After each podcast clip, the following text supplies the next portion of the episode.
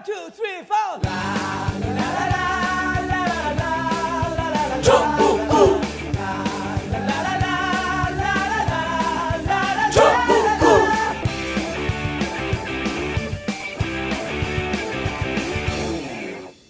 단 하나의 정통 정치 팟캐스트 정봉재 전국구 시작하겠습니다. 고정 1 The Legend of Kra. 안녕하세요. 오랜만에 뵙습니다. 예. 요즘은 이제 또 바뀌었죠. 여기가 제가 풍성교 일대 교주. 여기가 풍성교 이 2대 교주. 예? 풍, 풍성교 이상한 뭐- 양반이 앉아 있는데. 뭔지 몰라가지고. 아 몰라요? 예. 풍성교 교, 교회 가입하라고 약 줬는데 약 안 먹었잖아. 그리고 계속 듬성으로 남아 있잖아. 구원을 못 받으면 듬성이고 그런가요? 그걸 먹어 먹는 사람들 먹어야만 예. 풍성을. 그럼요. 지금 난리 났어요. 아, 풍성교. 그렇지, 풍성교. 군대 갔다 왔죠? 예, 군대 갔다 왔습니다. 군대에서 가장 이 일반적인 경례 호칭, 호칭이 뭐예요?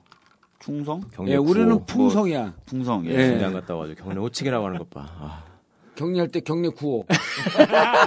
가장 일반적인 경례 구호. 알아투 실시로 장교 출신 장교. 걔 풍성하면 상대방이 또 이게 그 맞받아 쳐줘야 될 거 아니에요. 받들어 털! 세워 털! 아주 그거 풍성교 가입을 희망합니다 하면서 문자 엄청 왔대. 고정 2. 어리버리 악마. 마이크도 지금 제대로 안 하고 뭐 하는 거야. 어리버리 어리버리 어리버리 어리버리 한결 하호영 기자입니다. 노조에서 오. 일한 다음에 제가 아니 근데 한겨레는 진짜 이. 이 기자들끼리 서로 인간관계 애 보니까 아니 방송에 나오면 서로 이- 아니 뭐 취재한 거 달라면 안 줘? 취재한 거 달라고 하면 주죠. 근데 왜 하나도 취재를 안 해와? 아니 그러니까 근데 기자들이 직접 취재하는 거하고 좀 그렇죠. 틀린 거지. 네, 좀 그래도 우리는 실마리만 줘도 막 그 얘기를 할 텐데 취재한 거를 러데이터를 받아오면 되잖아. 그럼 얘기할 수가 있잖아. 쭉 취재를 했는데 차마 기사를 쓸 수 없었던 참아 확인이 안 됐던. 근데 이제 우리는 그걸 추정으로 붙- 붙일 수가 있잖아. 그렇죠. 그런 걸 좀 가져오라고. 로데이터 좀 조도 주세요. 뭐, 아, 로데텔 조도 기사를 안 쓰니 뭐 우리 그거 했었잖아요. 안 했어. 기사를 안 썼잖아. 기사는 안 썼. 다시 쓰- 다시 하자고 그거는. 음, 안- 알겠습니다. 그래야지 JTBC한테 안 밀리지. JTBC 얘기를 듣고 우리 방송 팟캐스트 하면서 용기가 났어. 일주일 다시 보기 하고 우리하고 비교가 안 되더만. 제일 많이 보는 게 일주일 동안 다시 보기 해갖고 보는 게 200만 건이래요. 200만 건이 좀 안 된대. 한 꼭지당요. 한 에피소드. 에피소드. 네, 한 에피소드. 전체가 다, 다였었나? 어쨌든. 자, 오늘 모처럼 세월호 얘기를 할까 합니다. 어, 세월호 변호사. 민변 소속의 예. 박주민 변호사 자리하셨습니다. 예, 안녕하십니까. 박주민입니다. 예. 이명 박근혜 정권 살기 힘들어도 너무 힘이 듭니다. 경제는 쪽박, 정치는 깨박, 국민 건강은 아작. 그래도 함께 희망을 꿈꾸는 전국구가 있어 참 다행이야. 여러분의 변함없는 지원이 큰 버팀목입니다. 전국구의 가족으로 참여해주세요. 팟빵 전국구 페이지에서 자발적 유료 배너를 클릭하시거나 하나은행 571-910-005-27704 하나은행 571-910-005-27704 여러분이 전국구이고 여러분이 정권 교체의 희망입니다.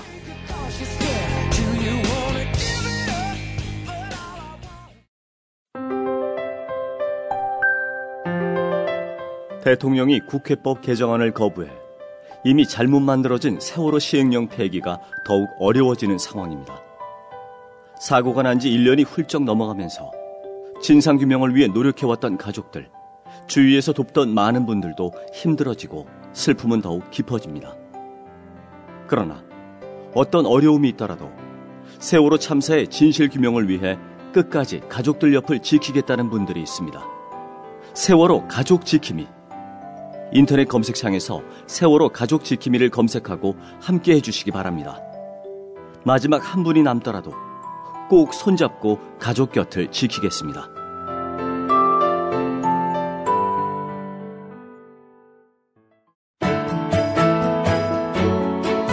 김대리 제 대리운전 좀 불러줘요. 과장님 그냥 운전하셔도 됩니다. 왜요? 요즘 메르스인가 뭔가 때문에 정신없어서 음주 측정이 거의 없어요. 이것 봐요, 김 과장. 정신 차리세요. 그러다 사고라도 나면 어쩌려고 그래요? 메르스 대응 못한 누구하고 어쩜 그리 똑같이구나. 아니 저, 그게 저 딱 한 잔만 마셔도 대리운전. 전국구 후원 대리운전. 좀 입력 좀 해둬요. 1644-6785. 1644-6785. 입력해두고 단축번호 딱 한 번만 누르면 되잖아요. 단 한 잔만 마셔도 닥치고 전국구 후원 대리운전 1644-6785 1644-6785 지금 입력하세요. 지금은 어떻게 생활하고 계세요?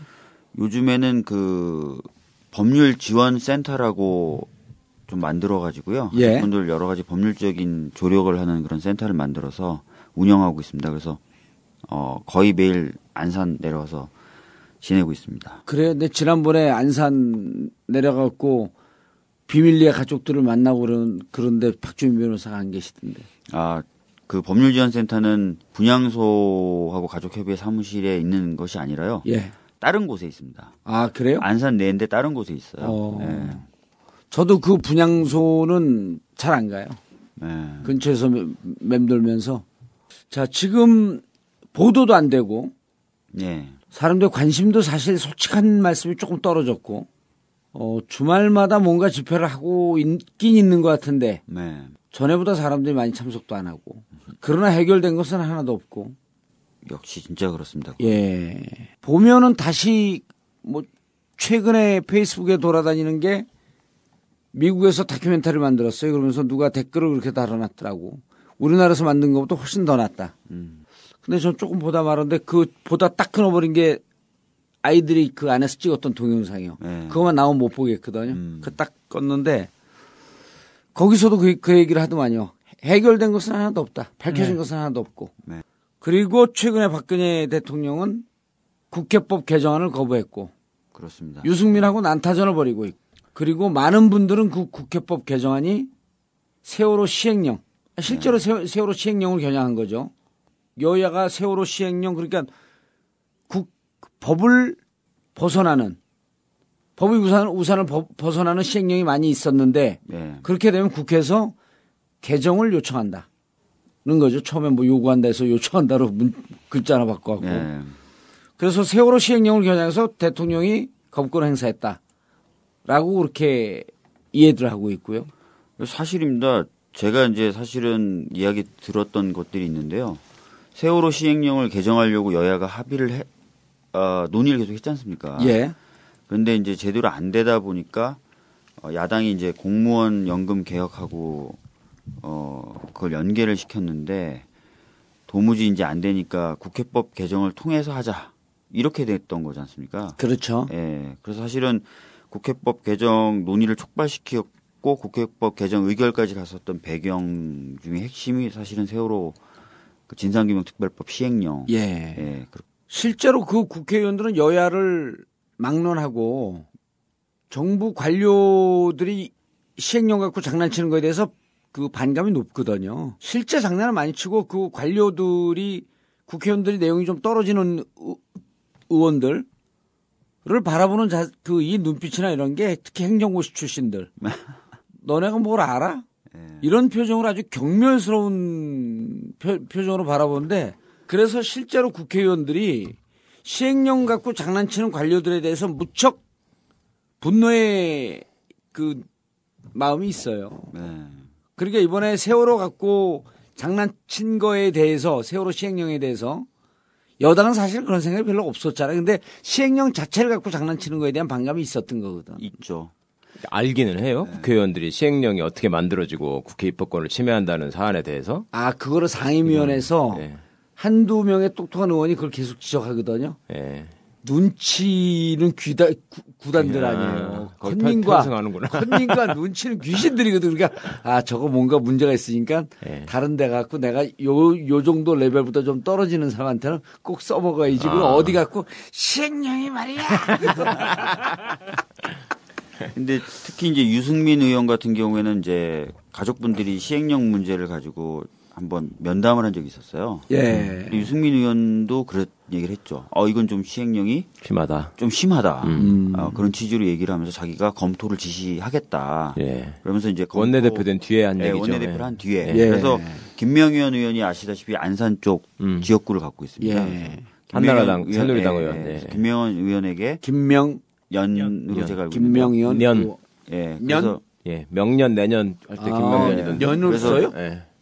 그거를 지시하겠다라고 게 했고 예. 그 이후에 이제 뭐 그걸 뭐 당론으로 하느냐 아니면 뭐 아니, 당론은 아니더라도 뭐 당청에서 문제 제기를 하느냐 예. 막 이러다가 어. 실질적으로 그래서 어떤 새누리당의 어떤 의견이 해석으로 전달이 됐는지 좀 확인이 안 될 정도로 흐지부지하게 좀 끝나긴 끝났었는데 예. 하여튼 유승민 의원이 원내대표 된 이후에 가족분들과의 면담 자리에서 이 시행령은 좀 문제가 있는 것 같다. 자기가 전에 우리 때. 방송에서도 그 얘기를 했어요. 예. 유승민 의원이 그 부분에 대해서 좀 적극적으로 의지가 있어서 예. 시행령이 많이 개정이 될 것이다. 그런 그런 기대를 하고 있었죠. 있었죠. 예. 네, 가족들이. 예. 우리끼리 서로 돕자. 광고 시간입니다. 벙커 하우스 웨딩. 결혼식 갈 때 정말 축하하는 마음이 있나요? 기억에 남는 결혼식 장면이 있었나요? 벙커 하우스 웨딩 파티는 다릅니다. 벽돌 찍어내듯 하는 결혼이 아닙니다. 예비 부부와 가족, 축하객이 함께 어우러져 즐겁게 놀면서 평생 잊지 못할 추억을 만들어냅니다. 청담동 최고 수준의 결혼식 품격을 유지하면서 가장 착한 가격, 추억으로 남는 결혼식. 벙커 하우스 웨딩입니다. 결혼식을 준비하는 예비 부부에게 최고의 선물입니다. 문의 전화 02-542-7764 02-542-7764 봉도사에게 주례를 요청해 보세요. 아마 들어주지 않을까요? 벙커 하우스 웨딩. 아, 나도 여기서 결혼식 할까?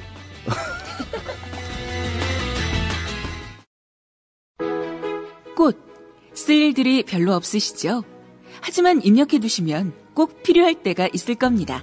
전국 1,500개 동네 꽃집들이 경제적 어려움을 극복하기 위해 정봉주의 전국구에 도움을 청했습니다. 메모해 두셨다가 꽃이 꼭 필요할 때 이용해 보세요. 현 정권이 포기한 서민 경제. 손잡고 서로 도우며 극복하겠습니다. 1566-3528, 1566-3528. 좋은 사람과 플라워. 함께 손잡을 때 우리는 하나입니다.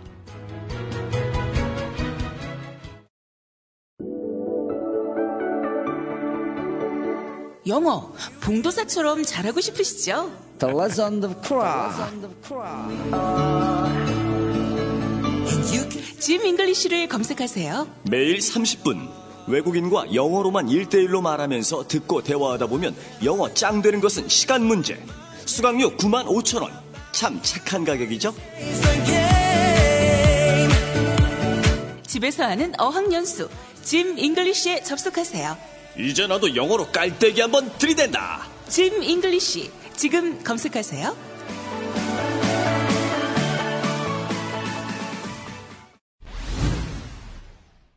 자, 그런데 어 세월호 특별법은 아, 그 시행령 그 특별법을 거부하면서 이제 시행령을 손볼 수 있는 가능성 멀어졌고 예. 어 가족들이 요즘 가장 그 주된 활동을 하는 분야는 그러니까 지금 시행령 개정 관련돼서 여러 가지 이제 기대가 있었던 거죠. 국회법 개정이나 이런 걸 통해서. 예. 어, 여야가 네, 합의까지 했으니까. 여야가 합의까지 했고 설마 대통령이 그거를 거부하겠느냐 했, 었고 근데 이제 어 거부권을 행사하고 하니까 시행령 문제는 뭐 국회법이 안 되더라도 대통령이 결의하면은 고칠 수 있지 않습니까? 예. 그래서 최근에 한 일주일 가깝게 시행령을 개정해 달라는 서명 운동을 전개하셨었고 아 거부권 행사하고 난 이후에요? 그 무렵이죠. 그 무렵에. 예, 거부권 예. 행사하든 안 하든 대통령이 하여튼 마음만 먹으면 시행령은 고칠 수 있는 그렇죠. 거니까. 대통령 시행. 대통령령이니까. 예. 네. 그래서 한 6만 2천 명 정도 소명을 받아서 네, 그렇습니다. 6월 29일이었죠. 월요일 날. 예, 6월 29일. 예, 6월 29일 날 월요일 날 어, 청와대 전달하러 갔다가 또 막, 막혔고. 막혔죠. 막혀서 예. 이제 바닥에 어쩔 수 없이 이제 앉, 앉아서 청운 효자동 동사무소 앞에서 또 막혔죠. 예. 근데 이제 재밌는 게 저희들은 민원을 제기하러 간다 그랬고요. 예. 서명 박스, 서명 용지에 담긴 박스가 13개가 그럼 있어요. 민원실에서 받아 주면 될 걸. 그, 글쎄. 그, 근데 더 재밌는 건 경찰이 그 서명 박스를 다 검사를 했어요. 뭐, 뭐 안에 이제 폭탄이나 뭔가 들어있는지. 예. 그러면 검사를 했으니까 당연히 저희들은 들어갈 수 있다고 민원실까지 가서 제출할 수 있다고 생각했던 예, 거죠. 예. 그런데 갑자기 세 명만 들어오라는 거예요, 갑자기. 박스는 어. 13개인데. 음. 그래서 안 된다. 박스가 13개니까 13명이 들고 들어가겠다. 음. 전달만 하고 나오겠다. 그럼 열쇠, 그거 합리적이네. 네, 박스 뭐 검사까지- 20명이 가겠다는 것도 아니고. 예, 박스 검사 다 했잖냐. 음. 근데도 안 된다 그래서 결과적으로 그 청원 효자동 앞에서 막혀서 아스팔트 위에 앉으셨고요. 이게 뭔 경우예요? 세, 세 명이 그러면 까대기 하라는 거야? 뒤에다가 한 다섯 개씩 지고? 아니 까대기가 뭐야. 그 트럭에서 짐 내릴 때 이렇게 해가지고 하는 거 있어요. 그, 재밌는 거는 아이 자식들 정말 민원을 내려갈 때 세 명보다 적어야 된다는 법이 있냐, 어. 규정이 있냐 아무 얘기 못 한다는 거죠. 그렇죠. 예. 예. 그 우리는 민원을 내려가는 거고 예. 차라리 너희들이 막지 말고 민원을 내려가는 거니까 따라와라. 따라오다가 음, 우리가 음. 뭔가 이상한 짓을 하면 응, 잡아라. 그때 잡아라. 응, 응. 예. 안 된다는 거예요. 무조건 겨- 안그 된다. 경찰 얘기예요, 경찰. 경찰. 예. 네. 그래서 저희가 민원 비서관하고도 통화를 했어요. 제가 예. 민원 비서관하고도 청와대 민원 비서관하고 통화를 했더니 아유 그냥 현장에서 알아서 상의 좀 해서 하래요 경찰한테. 예. 자기네들은 뭐안 모르겠다라고 하면서 급하게 전화 끊습니다 하고 그냥 전화를 민원 끊어버리더라고요. 비서관이 누구죠? 그 김현장에서 들어간 친구인가? 모르겠습니다. 저는 그냥 민원 비서관이라 전화번호만 받아서 전화를 했는데 네. 현장에서 협의하라는 말만 하더라고요. 이랬, 이랬던 것 같아요. 그, 저는 그 가족들한테 전화했더니 청원 효자동 앞이라서 깜짝 놀라 거기서 또 무슨 천막 치는 줄 알고 오히려 우리가 더 놀래. 그럼 근데 경찰이 이렇게 저도 그 얘기를 들었는데 생각해 보니까 경찰이 박스를 검색하고 그럴 때까지는 경찰이 자체 판단하는 것 같아요. 네. 그리고 시, 간도좀 지나고 어쨌든 전 전에처럼 가족들이 막 이렇게 격하게 항의도 하지 않고 그래서 네. 이제 자기들도 서명 박스 시- 내려가는 게 뭐 이렇게 문제가 되겠냐 그러고 쭉 검수, 검색을 하고 문제 없어서 보내려고 했던 건 검- 경찰 판단이었던 것 같은데 예. 최근에 대통령 분위기가 심기가 영 불편하잖아요. 그러니까 해갖고 들어가려고 하는 무렵에 위에서 오다가 이렇게 난 것 같아. 안 그러게 되면 처음부터 막을 거면 박스 검색도 안 하잖아요. 저희들 입장에서도 좀 그렇게 봤죠. 아니면 검색할 때까지만 해도 뭐 몇 명이 들어가야 된다는 얘기 없었거든요. 아니, 그리고 검색하고 그랬을 때 별로 이렇게 격한 분위기로 막 막고 그러지 않았었잖아요. 저희가 다 협조해줬죠. 예. 다 보라고. 아주 우호적인 예. 분위기 속에서. 예, 그러니까 예. 뭔가 청와대에서 이 세월호 가족들은 지금도 트라우마고 맞이하기가 싫은 그런 그런 것 유족분들이 같아요. 우리를 메르스 취급한다고 하셨잖아요. 메르스야 음, 메르스. 얘기를 하셨었죠. 예, 예. 민원 비서관이 그 전에 있던 애가 저희 대학 동기였거든요. 김현장에서 변호사 하다가 들어간 놈이었는데 네. 그때 십상시 사건이 왜 한꺼번에 다 나오고 지금은 관료 출신이 하고 있네. 그러니까 죽어도 안 된다고 하겠네. 네. 예. 예. 그 그래서 내가 가족들하고 친한 이유가 있어. 가족들은 메르스고 나는 이 사회 에볼라 아니에요. 숙주는 청와대요 그러면 청와대를 어떻게든지 점령하려고. 그래서 아스팔트에 앉아 있었는데 이제 비가 오기 시작했죠. 아유. 말해 그날 그래서- 또 비가 네. 왔지. 예, 그래서 서명 박스 다 수- 해서 할 수 없으니 정리하고 일단은 어, 서명 박스 들고 이제 후퇴를 한 거죠. 안산으로 내려가신 거죠, 그리고. 예, 예, 예. 나중에 그건 뭐 서명은 우편이든 어떤 방법으로는 무조건 전달은 할 계획이신데요. 그날 하여튼 그래서 직접 전달은 결국 못했. 아니 그거 까대기에서 들고 가는 거 보여줘도 괜찮겠는데 지네 소원대로 지게를 하나 맞춰서 거기다가 다 치고 네. 세 사람이 가는 모습을 보여주면 참 꼴 좋겠다. 그거 잘하는 짓이다. 아주 청와대가 까대기라 그러지 마요, 그냥 지게 지고. 등짐 등짐 지고. 그 이 일이 있죠. 국회에서 예. 그 농해수위가 열렸어요. 예. 농해수위가 열렸고 유기준 장관이 출석을 했죠. 음. 그리고 어, 예상했던 대로 그 모법인 범- 법과 이 법령의 그 위반 여부가 다퉈졌고요. 근데 이제 그 장관은 무슨 법에 대해서요? 세월호 특별법. 아, 세월호 특별법? 예, 예, 예, 예. 그러니까 동- 농해수위니까. 그래서 이제 그 장관은 세월호 특별법을 어, 시행하기 위한 꼭 필요한 것을 행정부 령으로 하고 있다라고 분명히 얘기를 했어요. 예. 그래서 이제 그 새정치민주연합 쪽에서 그 몇몇 의원들이 이게 위헌 사안이다라는 이야기를 하니까 뭐 그거 가지고 이제 유기준 의원도 그 율사 출신이잖아요. 예. 뭐 그것이 아니라고 하면서 막 그 경론이 붙었어요. 그리고 음. 유기준 의원 같은 경우 또 대표적인 친박 의원이잖아요. 그 이런 그 그걸 보면서 이런 걸 좀 느꼈는데 역시 국회법 개정안이 세월호와 긴밀히 관련이 돼 있을 수밖에 없다. 그걸 겨냥한 거예요. 예. 그래서 그런 모습 이일 연출이 된 거죠. 예.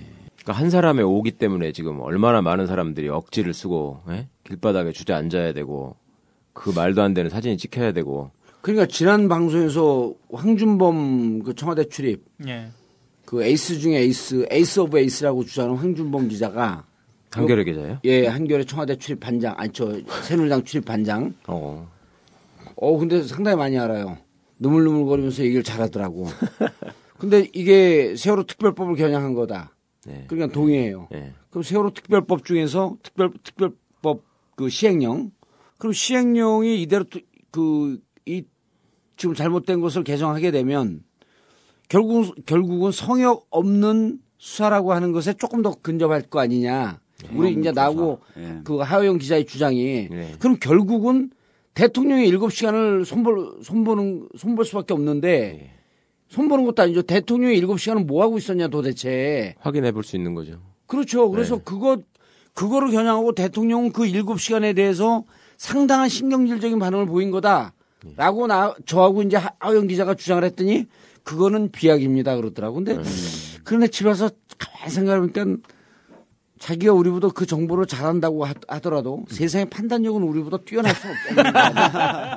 아, 그건 미, 나- 미처 거기까지 생각을 못했구나. 거기는 그렇 아니 근데 비약이라고 아주 단언 그러니까. 왜냐면 그 하- 하호영 기자고 나 저하고는 네, 또 네. 일곱 시간을 한동안 그래 추적했거든요. 그러셨잖아요. 응. 허당으로 끝났지만. 예? 근데 역사는 노력한 결과에 대해서 허당이라고 판결을 내리지 않아요. 결국에는 어디서 축적되고 어디선가 나타나는 거예요. 어느 순간 윤전추가 양심선을 할 거라고 봐야죠. 나타나서 윤전추? 잊혀진 이름 윤전추. 오랜만에 아니 근데 실제로 그 이종걸 의원이 협상할 때 전화 통화를 했었어요. 제가 직접 한 건 아니 아니고 네. 가족분들이나 이런 전해철 의원 통해 가지고 전화 통화를 계속 했었었는데 무슨 협상을 할 때? 공무원 연금법 아 그때 이제 갑자기 시행령 세월호 시행령을 걸었다 연계를 어. 걸었다 그래서 예. 언론이 막 떠들었잖아요. 그렇죠. 아니, 언론이 아니라 저 종편. 네, 그래서 가족분들은 전혀 사전에 그런 이종걸 의원하고 교감이 없었거든요. 아. 근데 그렇게 얘기가 되면서도 가족분들한테 얘기가 안 오니까 가족분들이 저보고 알아보라 그래서 예. 제가 이제 이종걸 의원님한테 직접 전화는 못 하고 그 전해철 의원을 통해 가지고 어떤 예. 어떻게 갑자기 이게 뭔 상황이냐부터 시작해서 오. 무슨 내용이냐라고 해가지고 쭉 얘기를 들어보니까 어 당에서 전에부터 그게 논의가 돼 있었고 특히 여야가 세월호 시행령을 농해 수위 차원에서 어떻게든 해보려고 했는데 안 돼 안 돼서 농해 수위 쪽에서도 고민이 많았대요. 예. 그래서 그걸 이종걸 원내대표가 들고 이제 올라간 거죠. 테이블에 올라간 거죠. 음. 그래서 그걸 걸었던 거고 걸었는데 논의를 하다 보니까 아주 세밀하게 내용을 시행령 내용을 다 하기가 어려우니 이거는 국회법 개정을 통해서 세월호 시행령을 하자라고 음. 얘기가 나왔다는 거예요. 예. 그러니까 이거 명백히 예. 추적을 해보면 사실은 세월호 시행령 관련돼서 촉발된 게 맞죠. 어. 아니 그리고 가족들과 협의도 없이 그 그거를 했다고 한다면 네. 실질적으로 시행령이 만들어지는 과정에서 국회에서 문제 의식을 깊게 갖고 있었다라고 하는 게 맞네. 네. 그러니까 세- 그 야당인 새정치민주연합에서는 예. 농해 수위 중심으로 이 시행령에 대해서 여러 가지 고민들을 갖고 있었던 게 사실이에요. 예. 예. 아니 이것뿐만 아니라 그 전에 MB 사실은 근데 보니까 노무현 대통령 시절에도 있었더라고. 그게 그러니까 보면은 대통령 있었죠. 아니 대통령의 의지가 아니고 네. 사실 관료들이 장난치는 거거든요 이게. 예. 그러니까 국회에서 법을 만들고 그래도 자기들이 원하는 방향으로 시행령을 주물딱주물딱 하는 이 관행이 오래전서부터 있었는데 정권의 성격에 따라서 많고 적고 하는 정도이지 아주 없었던 그런 아, 그럼요. 예. 건 없, 없었더라고. 근데 MB 시절에 들어서 확 늘었지 그게 음. 시행령 갖고 장난치는 게. 그리고 지금 그 관행이 그- 그대로 됐고 세월호 특별법을 무력화시키기 위한 세월호 특별법 시행령이 가장 대표적인 거였었고. 네. 그 사실은 그 그래서 하여튼 가족분들은 뭐 사전 교감은 없었지만 논의가 그렇게 되- 되니까 사실 환영하는 입장이었죠. 예. 어떻게 되든 진상 조- 조사가 제대로 될 수는 있겠구나. 이런 기대가 있었는데 모처럼 쫑걸리가 제대로 한골할 뻔했었네. 안 돼가지고 이렇게 된 거고요. 한 반복적이지만 그 어, 세월호 특별법하고 시행령이 어떻게 좀 모순이 나- 되는지 어떻게 어긋나는지는 좀 설명이 좀 있어야 할 것 같은데요. 뭐 여러 차례 다루셨겠지만 아시다시피 어 1차적 조사 대상이 되는 그 정부 공무원. 부처에서 음. 파견하는 공무원들이 어 사실상 위원회 업무 전체를 조정하고 기획할 수 있게 되어 있지 그렇죠. 않습니까? 그게 핵심이죠. 그리고 특히 진상 규명의 핵심적인 역할을 수행할 수밖에 없는 조사일과장을 또 파견 공무원이 하도록 예. 되어 있고요. 그다음에 이제 안전사회 관련돼서도 어, 전반적인 재해 재난에 걸쳐서 다 권고를 할 수 있고 연구를 할 수 있도록 법은 되어 있는데 이게 4.16 세월호 참사에 관련된 부분만 검토하도록 만들면서 사실상 해상 사고에 대해서만 검토하도록 만들었죠. 그러니까 이것도 아마 좀 싫었던 것 같아요. 정부 입장에서는 시어머니가 하나 생기는 거잖아요. 그렇죠. 여러 가지 정책과 법령에 대해서 또는 제도에 대해서 또는 시설에 대해서 막 쓴소리 이런 소리 막 하니까 그거 상상만 해도 얼마나 싫었겠어요. 예. 그리고 서희, 어, 어, 세월호 참사 원인 규명에 관련된 사항이었던 그 업무 범위, 그 업무 범위도 정부 조사 결과의 분석 및 조사. 그거는 사실은 그첫 논쟁 때 해수부가 양보를 합니다. 정부가 양보를 합니다. 아, 그건 양보를 해요? 예. 어, 정부가 조사한 거에 대해서만 한, 한다는 것은 첫 번째 그 막 싸우고 나서 어 첫 번 아 그 시행령을 공포하기 전에 그 부분은 받아들입니다. 아, 그 자기네들이 봐도 너무 문제가 많으니까 그 부분은 받아들였는데 조사를 정부가 조사한 결과에 대해서만 조사를 해라. 예, 그렇게 그거는. 자기네들이 아, 그건 양보했고. 네, 아예 양보를 어. 했고요. 근데 이제 그럼에도 불구하고 업무 범위에 대해서 안전사회에 관련된 부분은 전혀 안 고쳤죠. 아까 말씀드린 대로 예. 4.16 세월호 참사에 관련된 어, 제도 뭐 이런 것만 점검하도록 만들어 놨죠. 예. 그래서 하여튼 뭐 아, 여러 가지 뭐 답답한 상황이 지금 전개되고 있습니다. 그래서 가족들이 시행령 그 고쳐달라고 하는 서명 운동을 최근에 했었고 그리고 네. 지금 이제 가장 그 쟁점이 되고 있는 게 일단 어4.16 가족 협의회 법인 신청을 했는데 반려가 됐죠. 네. 그러니까 그 너무 제가 그때 이제 같이 이제 세종시 내려가서 그 얘기는 언론에 시- 실제로 별로 나오지 않았기 때문에. 예. 좀 소개를 좀 해줘야 돼요. 그러니까 처음에 그 사단법인을 만들면서 어 목적상의 진상 규명이라든지 이제 이런 것들 다 넣었죠. 근데 아시다시피 원래 주무부처가 허가를 하게 돼 네. 있는데 그 업무를 지자체에 위임할 수 있습니다. 네. 예. 그래서 안산을 찾아갔더니 안산이 고개를 갸웃갸웃하더니 경기도로 토스를 하더라고요. 왜 자기들이 안 하고? 그러게 말입니다. 음. 그런데 경기도에서도 다시 해수부로 토스를 한 겁니다. 음. 그러고 나서 한참 동안 해수부가 그 토스를 받은 다음에 별다른 설명이라든지 별다른 어떤 추가 요구가 없었어요. 네. 그러더니 갑자기 불호 통지를 보낸 겁니다. 아, 그래서 그 불호 통지를 받고 나서 그 다다음 날에 해수부를 찾아가서 그 실무를 총괄했던 네. 일 1급 연영진이라는 그 실장과 그 계속 면담을 등장하는 문제의 실장. 예, 예. 예. 하고 면담을 했는데 말을 이렇게 하는 거예요. 진상 규명을 목적으로 뒀는데 음. 우리는 가족분들 얘기에 따르면 조사 받아야 되는 대상이다. 음. 우리가 그런데 이 진상 규명을 목적 사업으로 두고 있는 사단법인에 대해서 허가를 해주고 이후에 관리를 하게 된다면 여러분들이 그 특별법에서 모- 특조위와 정부 부처 간의 관계를 말할 때 얘기하는 것처럼 이 가족협의회와 해수부의 관계도 그런 식으로 꼬이게 되는 거 아니냐. 네. 아, 그래서 허가를 못 해주겠다. 이렇게 얘기를 하는 거예요. 그 말이야 뭐. 말이 안 되죠. 말이 안 되죠. 그래서 그러니까 저희가 그 좀 조금 뭐 배운 놈들이 아주 그 네. 궤변 만들어내는 전형적인 수법이죠. 그거. 예, 완전히 개, 아니. 자기들이 조사 대상이기 때문에 네. 지네가 감독을 하면 자기들 감독을 하면 안 되기 되고. 때문에 허가를 내주면 안 된다. 네. 말이 안 새끼. 그래서 가족분들이 그 자리에서 이렇게 근데 얘기했죠. 논리는 그럴싸하네. 아니 무슨 근데 그게 논리예요? 논리가 그, 그, 그거야말로 않습니다. 그거는. 난 그럴싸하게 들리는데 아니 그래서 가족분들이 아니 궤변이 그럴싸하게 가족분들이 그랬어요. 우리가 얘기한 그 독립성, 중립성은 특조위와 정부 부처 간의 독립성이지 우리가 만들려는 사단법인이 정부 부처의 어떤 그 감독을 받는 것을 거부하겠다는 의미가 아니었고 그렇게 주장한 적이 한 번도 없다. 네. 그리고 민법상 어, 당연히 당연히 주무부처가 네, 네. 어디든 정부 부처의 허가를 받아야 되거든요. 예. 근데 세월호 참사 관련돼서 진상 조사를 진짜 하게 되면 사실상 거의 대부분의 정부 부처 다 남김없이 조사를 받아야 되잖아요. 예. 그렇게 그게 된다면 이 사단법인은 그 논리를 그대로 갖고 있는데 우리나라에서 어디에서든 어디에서는 안 된다는 거죠. 예. 그리고 할 수 있는 데가 있죠. 예, 어디요? 우리를 종북 좌빨 만들기 위해서 북한에서 허가를 받아야지. 그리고 또 뭐 뭐가 또 문제가 됐냐면 가족분들은 해수부가 허가하고 관리하는 걸 용인하셨단 말이에요. 예. 근데 정작 해수부가 그걸 이유로 거부할 수가 없죠. 내가 그, 그, 정부 부처로부터 독립성을 가져야 된- 되니까, 아, 붙어 붙어. 정부 부처로부터 독립성을 가져야 되니까 해수부가 못 해주겠다. 이건 해수부가 내세울 게 아니거든요. 그럼요. 저희 네. 가족분들이 우리가 주장하면 하는 거부하면. 거부할 네. 사유가 되는 건데, 네. 그걸 계속 얘기하길래 저희가 말이 안 된다고 충분히 막 설명했더니, 하여튼 자기네들의 정책적 판단이다. 이 그러니까 그런 사람들은 말을 할 상대가 아니야 원래.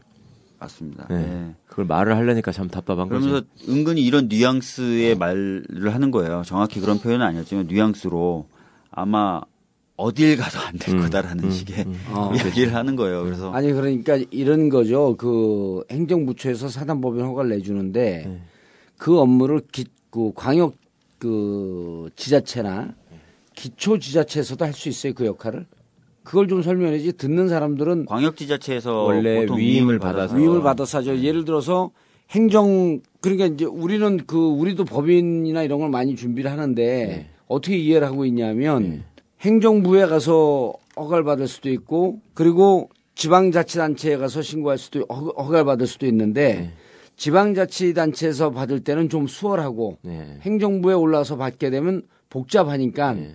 지방자치단체에서 이 법인 허가를 받도록 하자 준비할 때 네. 그런 얘기들을 많이 해요 법을 잘 모르는 사람들은 예, 예. 아, 충분히 그렇게 말씀하실 수 있죠. 예 그런데 지금 이번 같은 경우는 안산에서 얘기를 하니까 안산에서 경기도로 올렸고 경기도에서 충분히 할 수 있었던 상황 아니에요 예, 그렇죠. 그러니까 자기들이 이걸 잘 해줬다가 정 맞을까봐 사실은 눈치 보면서 서로 피한 거 아니야 뭐 하여튼 배경은 그렇게 얘기는 안, 하는, 안 예. 하죠. 자, 사실은 그럼 시청에서 해도 되는 거지. 안산시청에서요 네. 안산 어, 기초단체에서도 충분히 아, 할수 있는 그럼요. 어차피 맞아 그 위임을 받아서 하는 뭐하면 거니까. 노원구청 가서도 하고 그러던데 그럼요. 그렇죠. 아, 얼마나 많은 사회단체들 무슨 배드민턴 협회, 종친회 이런 거 다 가서 등록할 수 있는 건데. 아니 사단법인은 이제 좀 그 엄격해야 되니까. 아이 그렇지도 않습니다. 그래요? 예. 근데 그걸 안산시장은 지금 재종길 시장은 분명히 시- 새정치 소속이라고 제가 알고 있는데 왜 그걸 옆에다 던지는 거예요? 사실은 모르겠습니다. 모르겠는데 겉으로 보이는 모습만 보면 이자, 이재명 성남시장은 트윗도 하고 여러 가지 문제 제기를 하잖아요. 세월호 관련해서 예. 끊임없이. 근데 어, 왜 안산시장인 정작 재종길 시장은 왜 어, 세월호 문제에 대해서 안 적극적이지 겉으로만 보면 속마음이야 모르겠지만 그러니까 그것도 그런 이상해. 느낌을 좀 받게 되더라고요. 저 같은 왜냐하면. 안, 그 재종길 시장 같은 경우는 천정배 그 나바리로 알고 있거든요. 아니잖아요. 원래 손학규, 안철수 아이, 그렇잖아요. 돌다가 예. 원래 천정배 쪽이에요. 안산이니까 뭐 예, 그리고 있겠지만 천정배 그 의원이 강력하게 밀어서 후보가 된 거예요. 아, 자 그때 그, 그랬다 예, 그랬죠. 그럼요. 예. 그- 그래서 기존 시장 밀어내고 예, 음. 기존의 시장은 그 팽목하기도 내- 내려가 있다가. 네, 내려가 그러다가 이제 있다가. 음. 뒤통수 제대로 맞은 건데 이제 그 기존의 시장 또 욕도 먹었지. 예. 안산 시장이 무슨 호남 향후회 회장이냐 예. 할 정도로 이제 호남 분들하고 이렇게 막역하게 지내고 그랬었는데 문제는 뭐냐면 그럼 천정배는 개혁의 아이콘 뭐 이렇게 얘기하잖아요. 네. 그럼 누구보다도 재종길 시장은 세월호 문제에 대해서 적극적으로 해결해야 되는데 이 양반이 또 성향은 주승용 최고위원하고 비슷한 과예요. 아니 그 양반 사람은 좋은 사람인데 환경 운동도 하시고 뭐 세상 천지에 진짜 사람 안 좋은 사람이 어디 있어요? 있어요. 조경태 이런 것들은 사람도 별로 안 좋다고 그러던데. 아, 지역 가면 좋대요. 그 조멸치. 근데 지금 특조위가 지금 움직이고는 있어요. 그러니까 그 얘기를 좀 해줘. 어. 특조위는 이제 그 민간인 채용 절차를 밟고 있고요. 현재 예. 예. 일단은 내일 그 채용에 대한 민간인 채용. 아니 불과 얼마 전까지만 해도 예. 그 상임위원들이 저기 월급을 받기는커녕 그 일상 경비도 자기 돈으로 다 해서 하고 있다고 몇달 동안 네, 제가 아직도 들었었거든요. 예, 산은 안 넘어왔습니다. 아직도 어, 아직도 자기 돈으로 하는 거네 그러면. 예, 예산은 그러면 안 책상하고. 컴퓨터는 들어왔고. 예. 그 책상 컴퓨터 차. 그래서 시설하고 이런 건 돼 있는데 예산이 아직 넘어오진 않았고요. 예. 인원은 지금 공무원들은 이제 한두 명씩 계속 넘어오고 있는 상태고요. 그 문제 1급짜리는 어떻게 채우기로 한 거예요? 지금 특조위에서는 여러 가지 어떤 고민들이 있는 것 같아요. 네. 그리고 내부 논의도 있는 것 같은데 현재까지 들리는 소문으로는 그 좀 독립성을 해칠 수 있다는 세 명, 네. 그러니까 1, 1급인 행정지원 그 실장하고 행정 어, 총괄 담당관, 그다음에 조사일과장 음. 이쪽은 아무래도 그 파견 요청을 안 하는 식으로 좀 가닥이 잡혀 잡혀가지 않나. 아니 그걸 1급 자리를 끝까지 지네가 차지하려고 왜 우겼잖아요. 그리고 예. 해수부 그 문제 그 1급 실장이 가려고 하는 거 아닐까 예. 그런 말씀도 하셨었고 전에 얘기가 좀 우려가 있어. 응, 있었죠. 완전히 포기한 거예요 그거는 해수부가 아닌 쪽으로 하겠다고는 이미 약속을 했죠. 1급은. 응, 아니 아닌 걸로 예, 하겠다. 예. 응, 그럼 국방부 하겠네.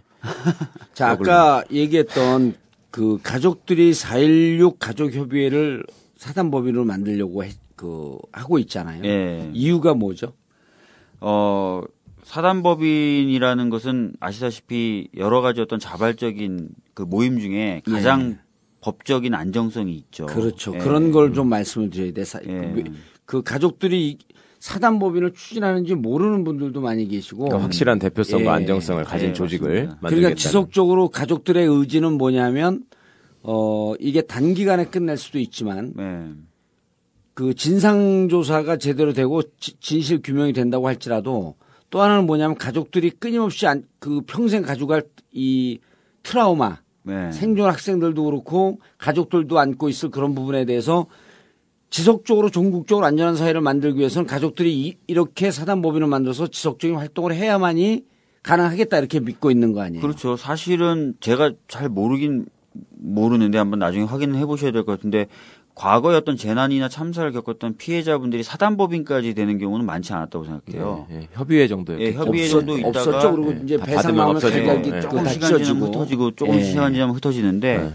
그런 거에 대한 반면 교사도 좀 있었던 거예요. 예. 그래서 이 약간 법적인 테두리를 만들어서 어, 지속적이고 안정적으로 싸워 나가겠다는 차원에서 이제 사단법인이라는 틀을 고민하시게 된 거죠. 그리고 현 정부는 어쨌든 사단법인을 불허하겠다. 예, 불허했죠. 불허했죠. 예. 다음 그 다음 프로세스는 뭐가 있나요? 그러면 지금 그래서 어, 이 사단법인을 받아줄 만한 부처나 예. 또는 지자체가 있는지를 여러 군데 좀 알아보고 있는 상황입니다. 근데 그 사단법인이 아니래도 활동하는 데는 사실은 별 문제가 없거든요. 그렇죠. 그런데 네. 그런데 이제 이런 괘씸한 작태가 있잖아요. 그렇죠. 예. 이런 괘씸한 작태하고 더불어서 이제 상징성 오히려 그러니까 정부 입장에서 이거를 잔재주를 부려서 나쁜 짓을 하기로 마음을 먹으면 예. 아까 박 변호사님 말씀한 것처럼 감독권을 자기들이 갖고 자꾸 귀찮게 할 수 있잖아요 원래.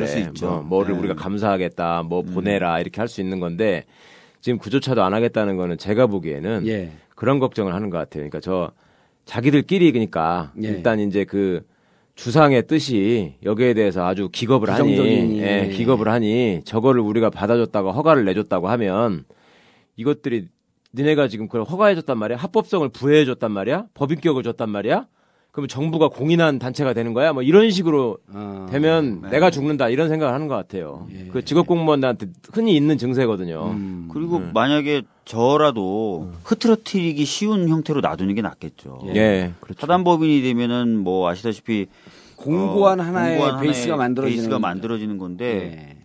그렇게 되면 흐트러뜨리기가 쉽지 않죠. 음. 의사결정도 빠르고 이게 방법이 사단법인을 본사를 어디 그 본 사무실 어디에 두냐라고 하는 게 중요하잖아요. 예. 근데 안산에 두고 싶어 하잖아요. 아무래도 안산이 주 활동 예. 거기서니까요. 근데 안산하고 경기도 어쨌든 행정부처 이걸 지금 안 주기로 했으니까 어 광화문에다가 주 사무실을 두고 서울시에 신청을 하세요.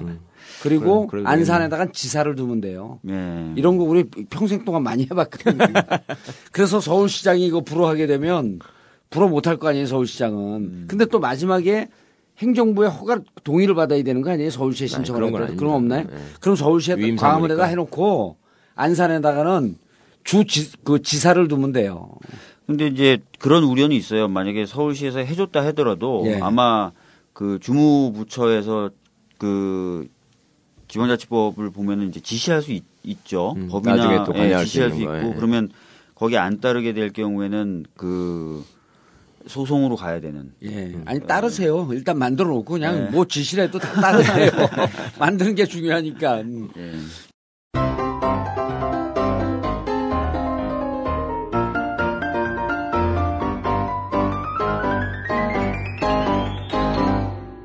전국고가 있어서 참 다행이야.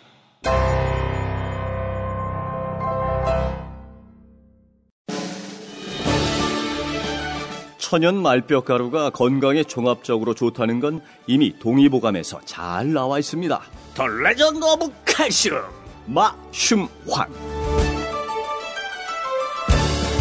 유일하게 식약청의 수입 허가를 받은 몽골산 조랑말 천연 말뼈가루 이 뼈가루를 100% 천연 가공한 천연 칼슘 마슘환. 나이 드신 부모님, 성장기 어린이, 갱년기 전후나 다이어트 하시는 여성, 술 좋아하는 남성분들 모두에게 칼슘이 꼭 필요합니다. 광활한 초원을 달리던 말의 힘을 그대로 건강도 지키고 건강을 선물하세요. 주문 070-8682-1103 070-8682-1103 혹은 검색창에 칼슘 명가 마슘을 검색하세요. 마슘만 먹고 우리도 뼈대 있는 집안 되자!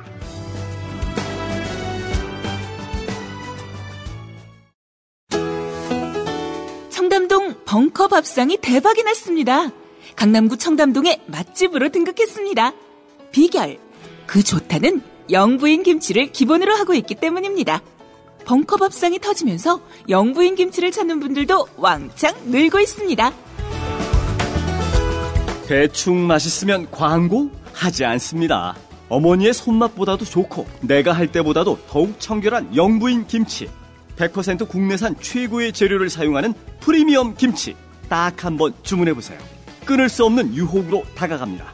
영부인 김치 주문 02948-1519 02948-1519 본 김치는 주문이 밀려 도착하는데 3, 4일 정도 걸릴 수 있습니다. 아직도 홍삼만 드십니까? 홍삼만 드신 여러분 행복하십니까? 살림살이 좀 나아지셨습니까? 이제 마카 산삼을 드십시오. 마카 산삼. 잉카인들이 즐겨 먹었던 남미 페루의 산삼. 인체에 꼭 필요한 31가지 미네랄과 18종의 아미노산을 함유한 천연 종합 영양제. 세계적인 슈퍼푸드로 인정받아 전 세계가 열광하는 그것. 바로 마카입니다. 페루의 마카와 우리나라의 산삼을 하나로 만들었습니다. 마카 산삼. 이게 다가 아닙니다.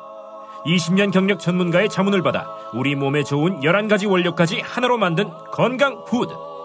마카 산삼. 이제 홍삼 가격으로 마카 산삼 드십시오. 검색창에 영한 네이처를 검색하세요.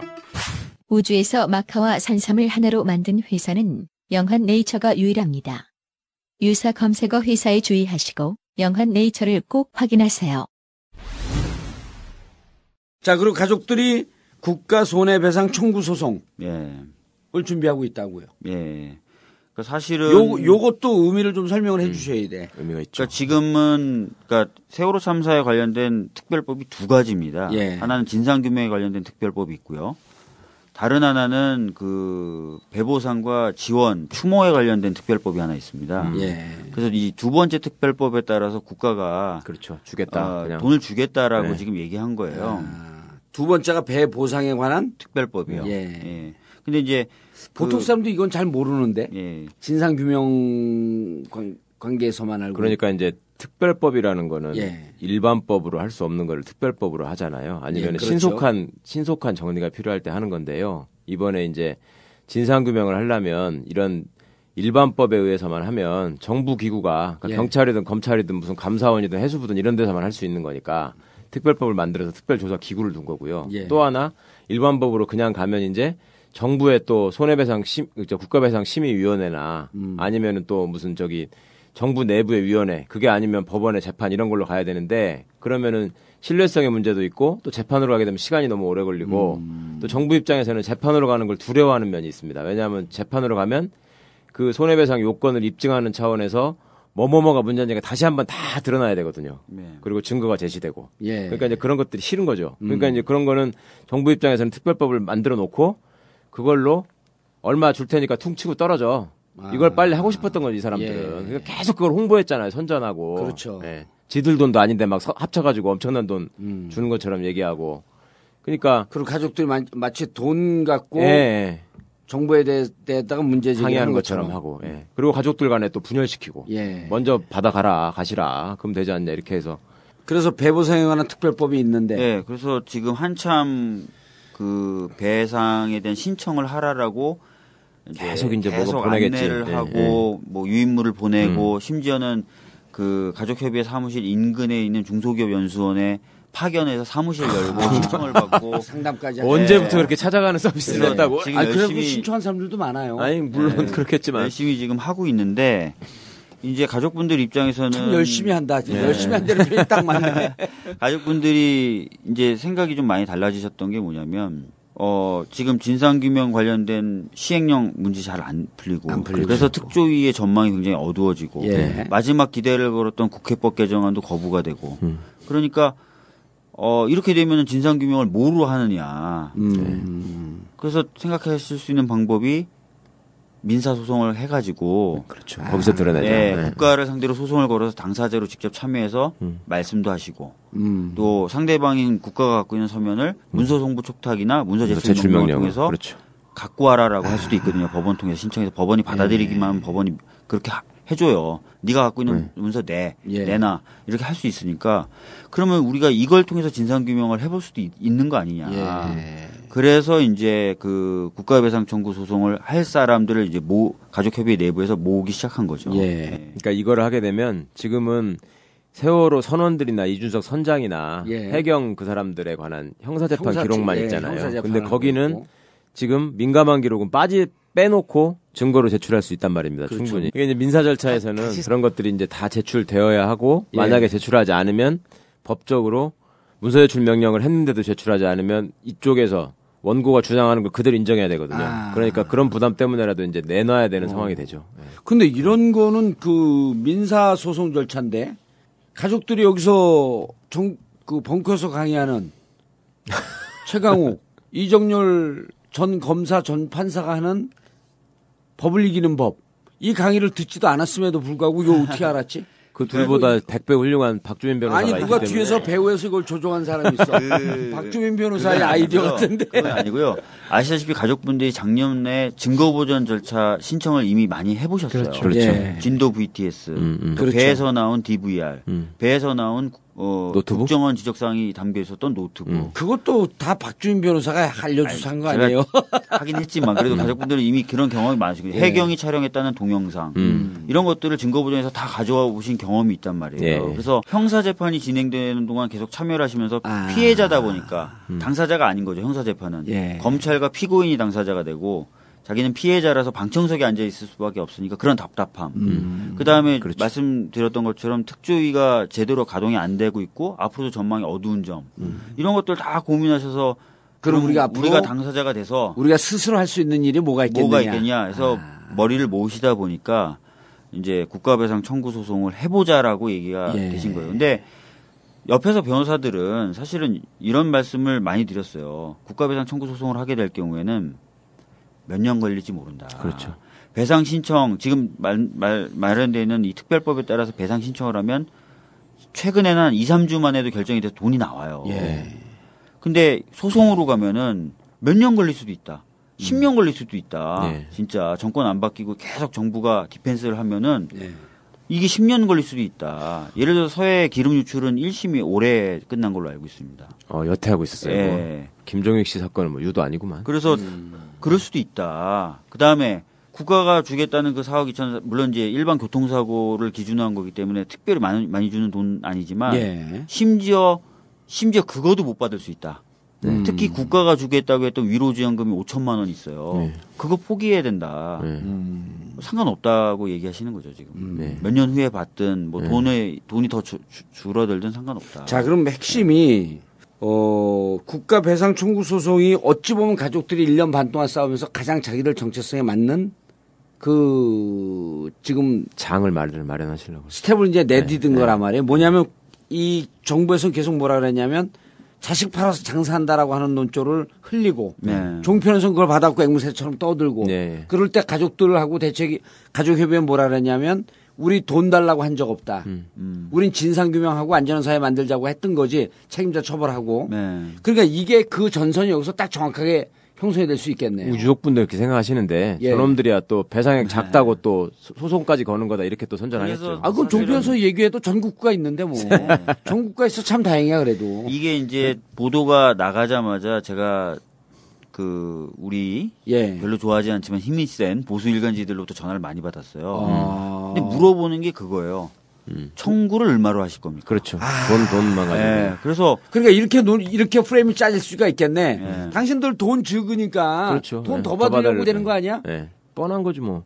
모 일간지 기자가 계속 그 질문을 하고 제가 아니라고 얘기해도 또 돌려서 또 그 질문을 하고 마치 네, 그 네. 검 음, 수사관이 네, 수사하듯이 네. 이렇게도 물어보고 저렇게도 계속 핵심적인 답, 답은 얻고 싶은 답은 얼마를 액수. 저 네, 액수라는 일을 한 계속 이렇게 저렇게 물어보는 거예요. 그래서 제가 마지막에 이랬어요. 제가 무릎 꿇고 부탁을 드리겠다. 예. 만약에 금액 때문에 저희가 소송을 한다면 금액에 대한 검토를 하고 금액에 대해서 가족 회의 때나 이럴 때 얘기가 되면서 소송 이야기가 나왔을 것이다. 음. 근데 기자님이 저 말고도 가족분들 직접 접촉을 하시든 확인하실 수 있지 않느냐? 아니면 심지어 경찰 정보관도 손이 닿지 않겠냐? 예. 확인해봐라. 액수에 대한 얘기가 나온 적이 있나? 내가 진짜 장담한다. 그러니 나의 진심을 믿어달라라고 제가 얘기를 했어요. 예. 그때 이제 뭐 제 커테이션은 그런 식으로 나오긴 나왔더라고요. 제 인용 제가 말한 거는. 음. 근데 아무래도 보수 쪽에서는 이해가 안 그런 되겠네, 이게. 프레임으로 네. 가고 싶겠죠. 아니, 그, 네. 가고 싶은 게 아니고, 이렇게, 실제로 그 사람들 사고 방식이 이럴 수 있어요. 핵심은 돈인데, 예. 겉은 그럴싸하게 명분으로 포장을 해서, 예. 마치 정부의, 정부로부터 무슨 진실을 끄집어내는 것처럼 하지만, 정부의 문제, 이현 정권의 문제점을 더 많이 끄집어내 갖고, 돈 액수를 올리려고 하는, 음. 그렇게 믿고 싶을 거 아니에요, 자기들은. 그렇죠. 지들이 이렇게 살아왔으니까 그렇게 안 계속 하겠지. 미- 미쳐버리는데. 예. 예. 자기 상식으로는 이해가 안 가는 거지. 예. 그런데 이거는요, 네. 가족협의회 그 예를 들어 예를 들어서 배상을 받게 되면 청구 소송을 못 하나요? 아니면 배상을 받아도 할 수 있나요? 그러니까 지금 법에서 특별법에서 만- 말하는 배상 신청을 해서 돈을 받잖아요. 예, 그럼 대상이 안- 그럼 재판상 화해 효력이 발생합니다. 아, 법에 그래서, 그렇게 다돼 있죠. 예, 예. 법에 그렇게 돼- 돼 있어서 국가를 상대로 한 아, 금전적 청구 소송은 더 이상 할 수가 할 없어요. 수가 없죠. 예. 그러면은 이- 여기에 오는 분들은 아까 얘기했듯이 정말 언제 끝날지 모르고 액수가 더 적어질 수도 있는 그런 그런 상황을 감수하면서 정말 진실을 밝혀보겠다라고 하는 그런 분들이 참여할 수밖에 없는 참여- 상황이네요. 참여할 수밖에 없죠. 그러니까 뭐냐면 배상금이 있고 위로지원금이라는 게 있잖아요. 음. 예. 이 위로지원금이라는 건 재판을 통해서 받을 수 있는 돈은 아닙니다. 그렇죠. 위로지원금 일정한 일정하게 화해했다고 보고 주는 거죠. 위로지원금이라는 건 이제 국가가 보상 쪽으로 주는 예, 거라서요. 음, 근데 이 소송으로 가게 될 경우에는 이 위로지원금이라는 부분을 당연히 포기하고 가는 겁니다. 그게 5천만 원인가요? 음. 5천만 원입니다. 그러니까 남들은 뭐 5천만 원 그까이 거라고 할 수 있겠지만 이미 거의 1년 넘게 제대로 된 직장 생활도 못 하고 계셨던 분들 음. 그리고 심지어 직장을 많이 잃으신 분들이 어, 이 직장을 잃으신 분들이 많은데 5천만 원이라는 돈을 포기하는 게 쉽지 않아요. 쉽지 않죠. 예. 근데 눈에 보이는 정말 확실하게 쥘수 있는 돈을 포기한다는 것 자체가 예. 어떤 의미인지를 좀 생각해 보셔야 될 것 같아요. 어느 정도 몇 그 참가하겠다라고 하는 뜻을 밝힌 가족들은 많이 있나요? 지금 월요일부터 지금 신청을 받고 있습니다. 6월 29일서부터요. 네. 예. 아, 그래서 이제 아, 이게 중요, 중요한 될지, 건이네 이거 이게. 예. 최종적으로 얼마나 되실지 모르겠어요. 적을 수도 있고 생각보다 많을 수도 있습니다. 예. 근데 저는 사실은 가족분들한테 그 얘기를 많이 말씀드려요. 국가가 주는 그 배상 신청해서 국가가 주는 거 받고도 계속 싸우실 수 있고 또 싸우시겠다 그러시거든요. 네. 예. 그래서 배상 신청을 하는 게 나쁜 거 아니다. 그렇죠. 음. 하셔라. 그리고 소송은 또 소송 몇 분이 또 그냥 가서 국가 상대로 계속 진상규명 차원으로 싸우면 된다. 저, 저는 오히려 그렇게 좀 말씀을 많이 드리는 편이거든요. 예. 그 경제적 공군과 이거를 몇 년 더 견디라라고 저는 감히 음. 말씀을 못 드리겠더라고요. 그래서 저는 사실은 인원수 가 소송을- 중요하지 않고. 인원수가 전 중요하다고 예. 보지는 아, 그럼요. 예. 네. 인원수는 전혀 중요하지 않고 인원수가 많다고 그래서 뭐 자료가 더 나오고 이러는 것도 아니에요. 그런 건 아니죠. 그러니까 진짜 단 한. 분이라도 버티면서 그럼요. 한 분만 가족들- 있어도 예. 가족들이 협의해 갖고 네. 자 대표를 한 10명만 하자. 네. 그리고 만약 그분들이 경제적으로 어렵게 되면 뭐 서로 경제적으로 도울 수 있는 건 돕고 네. 이러면서 이렇게 전략적으로 짜나갈 수도 있겠네. 뭐 그럼요. 예. 예. 그럴 수도 있는 일이고 액수를 또 처음부터 이거는 정해놓고 소송을 하지 않아도 돼요. 그렇죠. 예, 일부러 음, 해놓고 나중에 해놓고. 나온 진상이 밝혀짐에 따라서 확장해도 예. 되는 거라서 예. 얼마든지 뭐 그건 논의하실 수 있는 거죠. 확실히 우리 전국과 격이 있는 게 변호사들이 있음으로 인해서 이런 내용이 가능한 거예요. 만주 변호사 이런 걸 모르겠어 잘. 아니 근데 진짜 그 기자한테 내가 진짜 무릎 꿇고 사장이라도 하고 싶다라고 얘기를 하니까 네. 좀 태도가 달라지긴 하던가요? 그러니까 뭐 기사는 그렇게 편향되게 나오진 않았던 것 같아요. 음. 예. 아이 그럼 지들도 양심이 암만 그렇게 믿고 살았어도 양심이 아, 있는데 그리고- 상대방 박주민 뭐 아까 그그 하영 기자가 재밌는 얘기 하더라고. 박주민 변호사가 무슨 그 약간의 음모성 인- 음모론성 있는 이 세월호 사, 사건에 예, 대해서 예. 우리 방송 들어기 방송 슛 하기 전에 얘기하니까 야 박주민 변호사가 얘기하면 음모론도 진실처럼 들리네.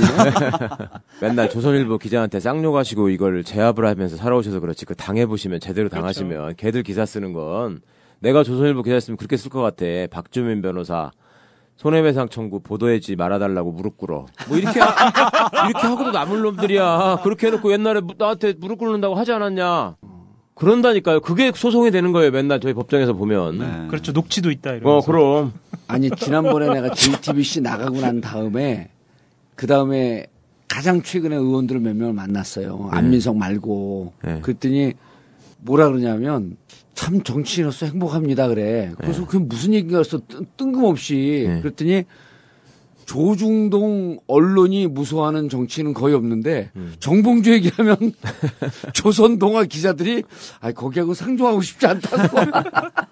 내가 기회가 되면 이 소송을 한번 해보고 싶어. 정봉주 정치인 지위 확인 소송.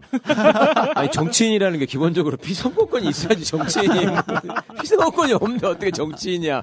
정치 의견가지 그냥. 정치 의견 그 정치, 아, 조금- 정치 평론가도 아니야 의견가. 아니 조금 세게 얘기하면 정치 사상가. 정치 역술가 이런 거지 무슨 봉도사가 무슨 정치가야 정치 역술가지.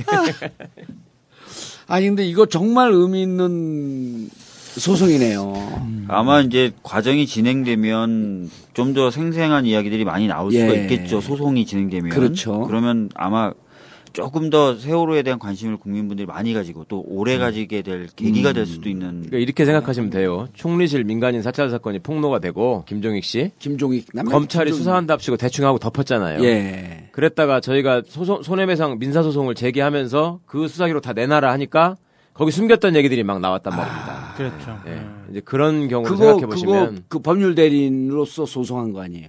예, 우리 최강욱 변호사가. 예, 예. 어. 그러니까 이제 그런 어떤 장이 될 수 있는 잘 만들어지면 그렇고 예. 근데 이제 법원이 또 이상한 모습을 보이기 시작하면 아주 괴상망측한 짓을 합니다 음. 또 법정에서 정말 제가 진짜 필설로 형용할 수 없는 일을 당했는데 하여튼 대단한 사람들이 아니 그럼 이거 이 국가 배상 청구 소송할 때 소송 대리인인데 그 전에 경험을 근거해서 예. 우리 최강욱 변호사도 참 참여하면 좋겠네. 아유, 해주시면 너무 좋을 것 같아요. 물론 결정은 가족분들이 하시지만 예. 가족분들이. 마다하실 이유는 없, 없겠죠. 가족들이 우리 또 전국구 관련자들도 좀 있고 그러니까 네. 아니 근데 이게 진행되면서 요 부분만 띄워갖고 예. 차근히 한번 좀 얘기를 해볼 필요- 필요가 있겠네. 그리고 전에 김종익 씨그 민간 사찰 경험까지 해갖고 그렇죠. 이 소송이 왜 중요한지, 왜 소중한지, 그리고 앞으로 이것, 이것을 갖고 세월호 진상 규명하기 위해서 어떻게 싸워 나갈 건지 이런 걸 좀 한번 얘기를. 아니 나는 아까 시- 준비하기 전에 이 얘기를 하길래 아뭐 뜬금없이 저 얘기를 왜왜안 하는데 저도 아, 머릿속에 예, 돈이 예. 싹 스쳐가더라고. 음. 배상 문제에 그 돈 문제 갖고 하는 건가 아니면 근, 근데 얘기를 들어보니까 무척 의미 있는 싸움이네요. 그러니까 사실은 어, 어떤 공적 기관이 아닌 일반 시민이나 예. 이런 분들이 국가를 상대로 뭔가 그 주장하고 사실을 밝힐 수 있는 거의 유일한 현재 아. 수단이 민사소송입니다. 그래서 네. 민변도 이제 예를 들어서 집회 시위에서 경찰이 어 잘못한 법 집행을 했다 그러면 고소 고발해봤자 안 되거든요. 음. 그럴 땐 민사소송으로 가가지고 음, 손해배상을 어, 예. 손해배상으로 다투. 예. 그러니까 이 투쟁의 업그레이드된 버전이네. 예? 이게. 뭔가 그 준법 투쟁, 예. 어, 준법 투쟁의 성격이 있죠. 예. 음. 그러네 이게. 아, 처음에 얘기할 때는 잘 이해를 못했어요. 근데 사실은 저런 결심을 하신다는 게 아까 박 변호사님이 설명했지만 굉장히 당사자로서는 힘든 일이에요. 그렇죠. 예, 돈 주겠다고 눈앞에서 계속 흔드는 놈이 있는데 음. 됐다. 내가 진실을 밝힌 다음에 따뜻하게 내가 내가 받을 몫을 받겠다 이 말씀을 하시는 건데 상대가 그거는 인격적으로 성숙해 있고 토론에서 대화가 될 때 그렇게 하는 거고 예. 저렇게 막무가내로 뭉개는 자들을 상대로 내가 10년이 되든 100년이 되든 진실이 밝혀질 때까지 내가 이거 법정에서 다투겠다. 예. 이런 결심 자체만으로도. 예. 정말 존경받으셔야 될 일이죠. 그거는. 아니 그리고 이제 가족들이 늘 이게 1주년 일주기 지났을 때 두려워하고 걱정하는 게 잊혀질까봐 그렇죠. 진실 규명 진실 규명 조금이라도 남았는데 잊혀질까봐 하는 그 두려움이 있었는데 이거는 그렇죠. 지속적으로 진실을 규명하려고 하는 싸움 예, 예. 그리고 가- 그 국민들과 함께 할 수 있는 그러한 공간을 포기하지 않고 계속 가지고 만들어 나가는 거죠. 거네. 이어가는 겁니다. 근데 좀 걱정이 좀 되는 부분들도 좀 있어요. 그 국가가 아마 어떤 손해배상 책임을 적게 지고 싶거나 예. 또는 민사 이 국가배상 소송에서의 대응을 생각한다면 관련 형사 사건들에서 국가의 책임이 없다는 식으로 좀 판단이 좀 많이 나오지 않을까라는 우려가 좀 있었어요. 근데 이게 기우일 수도 있고 아니면 사실일 수도 있고 아니면 연관이 있을 수도 있고 없을 수도 있는데 엊그저께 이제 진도 VTS 근무했던 음. 해경들이 직무유기를 안 했다. 음, 무죄가 무죄가 다. 나왔어요. 네. 어. 어, 그, 막, 그, 막, 근무하면서 막 얼굴 팩 붙이고, 뭐 골프 연습하고 이랬는데도 이 무죄가 나오고 막 이러니까. 음. 그리고 그러는 것들을 은폐하려고 CCTV 없, 없애버리고 막 근무일지 조작하고 했던 사람들이 다 무죄가 나오니까 일반 국민 정서상으로도 좀 안 맞죠. 예. 걱정이 좀 됩니다. 이제 곧 다음 주에, 아, 다다음 주죠. 7월 14일 날 1, 2, 3 정장에 대한 형사재판 예. 항소심 결정이 나오는데, 야, 이것도 무죄 나오고 막 이런 거 아닐까. 할 만큼 했다, 국가는. 음. 이런 결론으로 막, 어, 박주민 변호사님, 그, 계속 우리가 댓글에서 세월호 어떻게 진행되고 있는지, 어, 다른 데 몰라도 전국구에서 세월호 꼭 좀 다뤄줬으면 좋겠습니다라고 하는 댓글들이 올라왔는데, 네. 어, 오늘 국가배상, 국가 배상 청구 소송, 어, 요 얘기를 이제 그 살짝 맛만 봤고, 다음에 가족들과 함께, 아, 조금 더 이 얘기를, 그러니까 이, 우리가 놓지 않을 수 있는 끈이 또 하나 생긴 거네요. 그럼요. 예. 예. 자, 박주민 변호사님 오늘 그 시간 내주셔서 감사하고요. 예, 아닙니다. 예. 예. 오늘 원래 전명선 위원장도 함께 자리를 하려고 했는데 가족들 회의가 있고 그래갖고 일정이 안 맞아서 네. 다음에는 좀 함께 나와서 요 뜻을 좀 많이 좀 알려줬으면 좋겠다는 생각이 드네요. 예, 예. 어, 꽤 오래간만에 아, 세월호 어, 문제를 다뤘습니다. 아, 아까도 잠깐 얘기했지만 미국에서 미국인이 직접 만든 세월호 다큐멘터리 댓글을 보니까 우리가 만든 다큐멘터리보다도 훨씬 더 잘 만들었다는 댓글을 보고 어, 많이 부끄러웠습니다. 아, 가장 고통스러우고 가, 슴 아팠다, 아파했던 우리들도 이 문제를 좀 잊, 잊혀, 잊고 있었던 것은 아닌지 아, 반성하면서 정봉주의 전국구 마치겠습니다. 감사합니다. 감사합니다. 감사합니다. One, two, three, four. La, la,